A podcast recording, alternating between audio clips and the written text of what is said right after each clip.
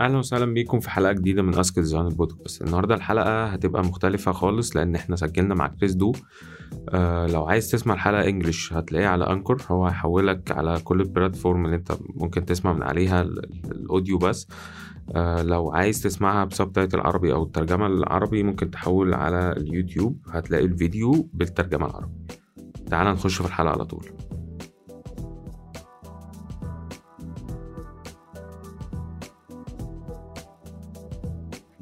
So, first question uh, Who is Chris Do? So, my name is Chris Do, and I was born in Vietnam, and my parents fled in 1975 to escape communism. We landed in Kansas City, Missouri. That's where our sponsor host family was. And within a few short years, we moved to San Jose, which is Silicon Valley. And that's where I spent the majority of my childhood amongst um, just kind of like like the urban American landscape. And it wasn't until I found my way into art that I figured out who I was. I grew up very shy, introverted, afraid to look at people in the eye. I was very self conscious that I was very different than everybody else. I grew up in a predominantly white, middle to upper middle class neighborhood, and I really stood out. And it's a very strange thing to feel like you don't belong somewhere. And I was constantly reminded of this because everywhere you go, you encounter, I think, people who make a point to point you out that you're different. They make fun of you, they throw racial slurs at you. So, for a long time in my childhood, all I wanted to do was to be invisible because I didn't want to be the center of attention. I didn't want to be picked on. And that's kind of, that was that kind of my childhood, my formative years. Yeah, I think we're all searching for identity for meaning, for purpose. And for a lot of people, we keep searching all our lives and we never find it. Luckily for me, I started to draw when I was a young person. And when I found an outlet for that, that started to give me a sense of who I was. At least I was good at something. But I didn't think there was a career in drawing. Uh, there was no examples within the vicinity of the people that I knew that this was such a thing. I saw comic books, and comic books were great. The art was incredible, and their skill and craft in making images was really powerful, and it really influenced me even till this day. But I didn't think I had that kind of skill. So eventually, I find my way into graphic design, and then I thought to myself, yeah, this is something I think I can do and I can learn. Aided by the computer, I could make something. What is your advice for people who uh, want to learn design? If you want to learn design, I think you need to begin at the beginning, which is the foundation. I think you need to learn typography. Uh, surprisingly, typography will teach you a lot about the formal relationships between things that you lay out on a page. It doesn't matter if it's type, shapes, images, illustration, or even an abstract pattern. Type teaches you to learn or to, to balance uh, images on the page so that there's contrast scale, proportion, negative space, balance, and harmony. That's what typography will do for you. What is your advice for people who are already working in the design? If you're already working in the design field and you want to grow, you have to identify what areas you want to grow in. It could be craft, which is what a lot of people want to do. They want to get better at craft making, which is to spend more time refining and developing a process of what you already do. Those are good things to do. And the majority of the people that you look up to will tell you the same thing. Work on your craft. Don't compromise. Be passionate. Infuse your work with ideas. That's fine. You may ask yourself, maybe I want to be a better communicator, and growing in that way will help me. So then you need to learn how to speak and articulate your ideas and your thinking and to express them with confidence, to be very precise and intentional in the words that you choose. That's another way you can grow. You may want to grow in areas that are kind of unusual and outside of the typical conversation around design. You may want to grow as a marketer to understand what it means to sell ideas visually through language.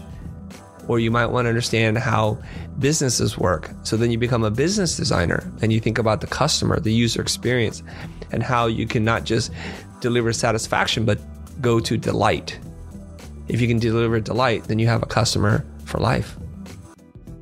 let us say if someone started in, in this field and work in many directions like, like branding motion and photo manipulation what's your advice to him to choose a specific field to continue continue in I, think creative people, especially designers and artists, are very divergent thinkers. We like to try and explore different things, and this is what makes us strong. Simultaneously, being a divergent thinker makes you weakened because you can't go very deep. Like one day you want to explore logo design, the next day you want to do packaging, identity systems, interaction design, UX, and the, the list goes on and on. AR, VR, M, um, MX, or all these kinds of things. So you're you're trying to explore so much that you can't get any real depth of expertise. So this is where it's helpful to talk about the T skill from I think it was from IDEO that coined this phrase, the T like the letter T. It has a short crossbar and a long vertical stem. And if you look at that and you say like what is the thing that I practiced 10,000 times? What have I spent 10,000 hours developing and harnessing? I think we need to look at that because you want to go an inch wide and a mile deep. You want to go really deep because those people tend to get the best opportunities. They're the best known, uh, even famous. So when you sit sit back and you ask yourself, who's the most famous or well-known logo designer? A couple of names will come to mind. And almost always when you ask that question, they've been doing that same thing consistently over and over again. Here's an example. There's a Netflix documentary that's called Jiro Dreams of Sushi, and it is a profile of perhaps the greatest sushi chef in the world. And his aspiration is to do the same thing consistently for as long as possible. And at first, you think that's a crazy idea. But when you really get into it and his spirit behind it, you understand why. You can really appreciate the craft and why it, it takes weeks to get into his restaurant and why it costs so much to eat at his restaurant and then he becomes the most well-known, highly regarded person of his craft. I think that's what it takes. You got to start to reduce the amount of noise and the distractions that you have to focus in on one thing. So the question is then, what should you focus on? I think you have to look at yourself, have a level of self awareness, and to understand what you're better at than most people and do that thing. What do you know about the Middle East design market? I know very little about the Middle East market, but I know that there's more in common than there are differences.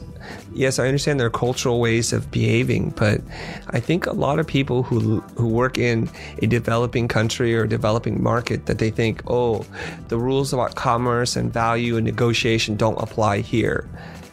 It's not true. Everywhere I go, it's almost always the same problem. And you may be shocked to hear this. When I go and speak and do lectures and workshops on pricing, even in America, they say, oh, it's different where you're at. I know it's different, but it's not that different that it's an excuse not to try the things that I'm saying. Every market, I've been able to help at least one person do something remarkable that other people say were impossible to do. You have to make a decision for yourself right now. Am I going to be the exception or am I going to be like everyone else? Uh, pricing is a huge problem, as you know. In Egypt, you are facing this problem. I want your advice for how to deal with that problem. Yes. It is next to impossible to convince someone of the value of something that they themselves do not see. You need to understand that because if you have a client who says, I just need a logo, and I don't care what it looks like, and I don't want to pay anything. No amount of skill, of training, of persuasion that I could ever teach you will convince that person. So once you've identified that this person doesn't care about the thing that you make, you need to ask yourself, or you need to redirect the conversation in one of two ways. You can say, Well, this is not a good fit for me, and move on. Or you can say, Well, obviously, the logo is not important to you at all. What is important to you? They may say packaging, they may say the product design, or a marketing campaign, or a great website, or something else that you cannot do. But you need to be brave enough to ask that question because you should only focus on doing the things that matter and have an impact on the client's business. Now, luckily, in developed countries in the West, more companies have found the value of design and how it can be a killer differentiator. That's like what makes you different and better than everyone else. Now, you, I know this because I go and travel to parts of Asia and to, to some developing countries too. That when you walk into the mall, the marketplace, it's littered with logos and type and price points, and it's just, it's a total mess. And I understand that local culture thinks that yes, if you bombard, overwhelm people with information and details, that they will buy. But they don't understand anything about branding and marketing then. Because the way that we make decisions is emotional, not rational.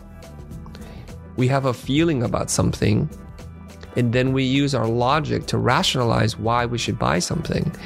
This is why when you walk by something, something beautiful, it catches your breath. You lose your breath. You're like, wow. And then you investigate. So, what they're doing is they're selling in a way that is very antiquated and not actually based in reality. They're trying to tell you all the details about what's going on. That's not why I buy. If you walk into an Apple store, it's the exact opposite. They spend an inordinate amount of time crafting the user experience. And it begins with the space, the lighting, the floor plan, how things are displayed, and how people in the store greet you and let you do what you need to do. The minute you've made a decision or you need help, they are there. They take you through the process, and everybody that works there can check you out, meaning that you don't have to wait in a line. This is why Apple is so successful. So if a business owner is sitting there thinking, I want to be more successful than my competitors, John and Mary, I have to do something to be different. That's the kind of customer you want. Client edits is another problem we're facing, so how you are deal with it?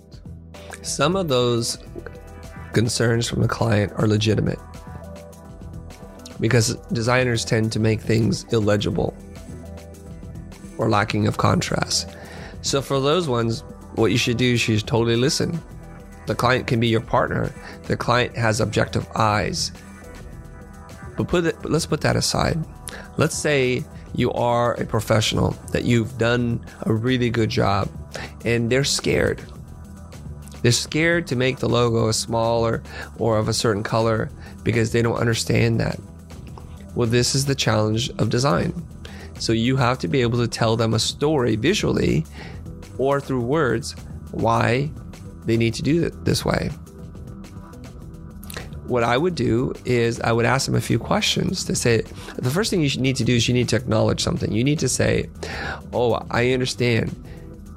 It sounds like you want me to make the logo bigger so that they feel like they're heard. This is very important. Then you would follow that up with, I'm curious, why do you want the logo to be bigger? And you should smile when you're saying this. They might say, Well, I'm concerned that when it fits on this package or it, it sits here, that people can't see it. You're like, oh, okay, so with that kind of context, you only want it to be bigger in that application. And they say yes.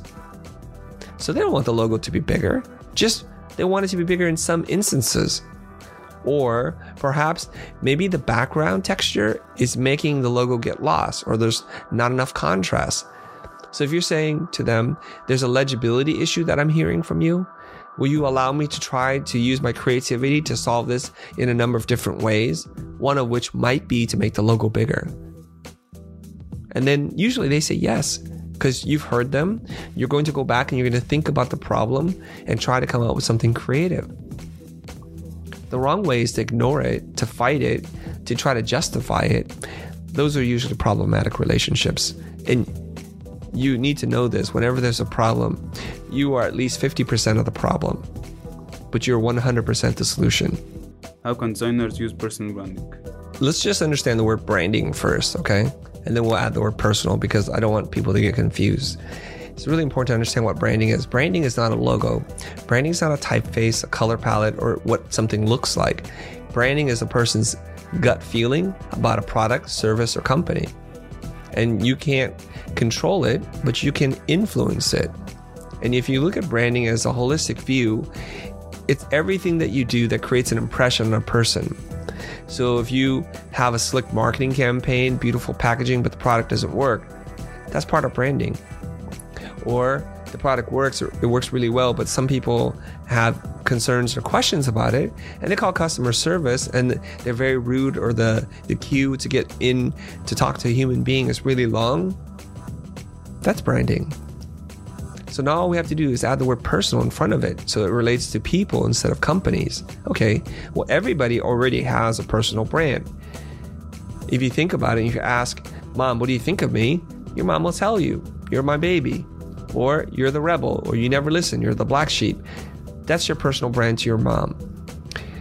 And then if you get feedback that the, the personal brand that people think about you isn't desirable, isn't good, you have to ask yourself why. What am I doing to create this impression on people? So people have labeled you as flaky, inconsistent, unreliable. Search back in your mind. Ask yourself, have I done things to create this impression on people? Chances are you have. You've made promises that you don't deliver on, or you're consistently late with appointments, with deadlines. That's problematic. So the personal brand comes from you, your core values, and what you do consistently. Notice I said what you do, not what you say, not what you think. Because talk is cheap. Now, when we're talking about developing a personal brand to attract clients, we've got to look at the way that you communicate to the outside world. The outside world mostly only knows what you put out. So if you are very shy on social media, if you don't publish work, if you don't make a point to get known, if you don't do public speaking, you don't write, you don't publish white papers or articles, well, first of all, nobody knows you. So your personal brand is nothing. But let's say you start to do some of these things, and one day you write an article about user experience design. Another day you write an article about packaging or logo. Then your personal brand is quite confusing to people. Like, what is it that you do? Who are you? And if you write in a way that's really boring and stiff, well, your personal brand is a boring and stiff person. So here's what I think the world is is over communicated. There's too much information out there. There's no shortage of information. There is shortage of personality and people that you can relate to. Perhaps one of the reasons why you and I are talking is because I look different than a lot of people that are producing videos. I sound different, and my point of view is quite different too. And I'm okay with that. Russell Brunson writes in his book Dot Com Secrets that there are four characteristics of being a attractive character. To me, one of the most important characteristics is to be polarizing, that you stand for something and you stand against something. In the pursuit of trying to develop client relationships, many of us decide we don't want to stand for anything because we don't want to alienate or offend any client. Wind up saying things in a very boring and generic point of view. Now, there's a place for that too, if that's who you are. But what I found a lot of encouragement from is to lean into what makes me interesting, unique, and different. So I'm a person who's a refugee from Vietnam, escaped communism, check. I'm Asian American living in Los Angeles. I used to make videos. I taught for over 15 years and I have experience in motion graphics, directing, and live action. That starts to become my narrative. I'm the middle child. I'm introverted. I'm a designer. I like fashion, architecture, and photography. So, what I try to do is I try to weave this complex tapestry, this thread together, so that very few people can own this story. And this is the really great part. Everybody has this ability. So, in the beginning, you asked me about my personal story, my history. I used to try to be like everyone else. Now I'm trying to be like no one else. Now, there's a comedian. His name is Hasan Minhaj. He's Muslim American. He's from India, I believe. And he has done comedy routines where he really talks about being uh, in this very uniquely Indian American neighborhood growing up in Northern California, in Sacramento, I believe. And the way he's able to tell his story and the jokes and the comedy, talking about what it's like to be brown and a minority, and trying to fit into a white world really gave me a lot of courage to do the same. And so now, in the last year, maybe a year and a half, I've started to bring more of my culture, who I am. And at first, I was a little nervous. I was thinking, does anybody care about this? Is am I leaning too heavily on this? And the more I lean into it, actually, the bigger the reaction I get. So, talking about design through the Asian American experience or the stern Asian dad point of view connects to a lot of people. So, they come up to me afterwards and, like, I'm so glad you told me that story. I can't tell you how much I felt that in that moment. You're speaking for us, Chris. And that makes me feel really good. I'm going to stand for something. This is who I am. You don't have to like it. You can actually even hate it. But for the people who like it, I'm here. I'm glad you showed up. وكده حلقة النهاردة تكون خلصت يا ريت الكل يكون استفاد منها وطبعا مستنين آه، رأيكم مستنين اقتراحاتكم في كومنت أو في رسالة وانتظرونا في اللي جاي عشان اللي جاي أجمد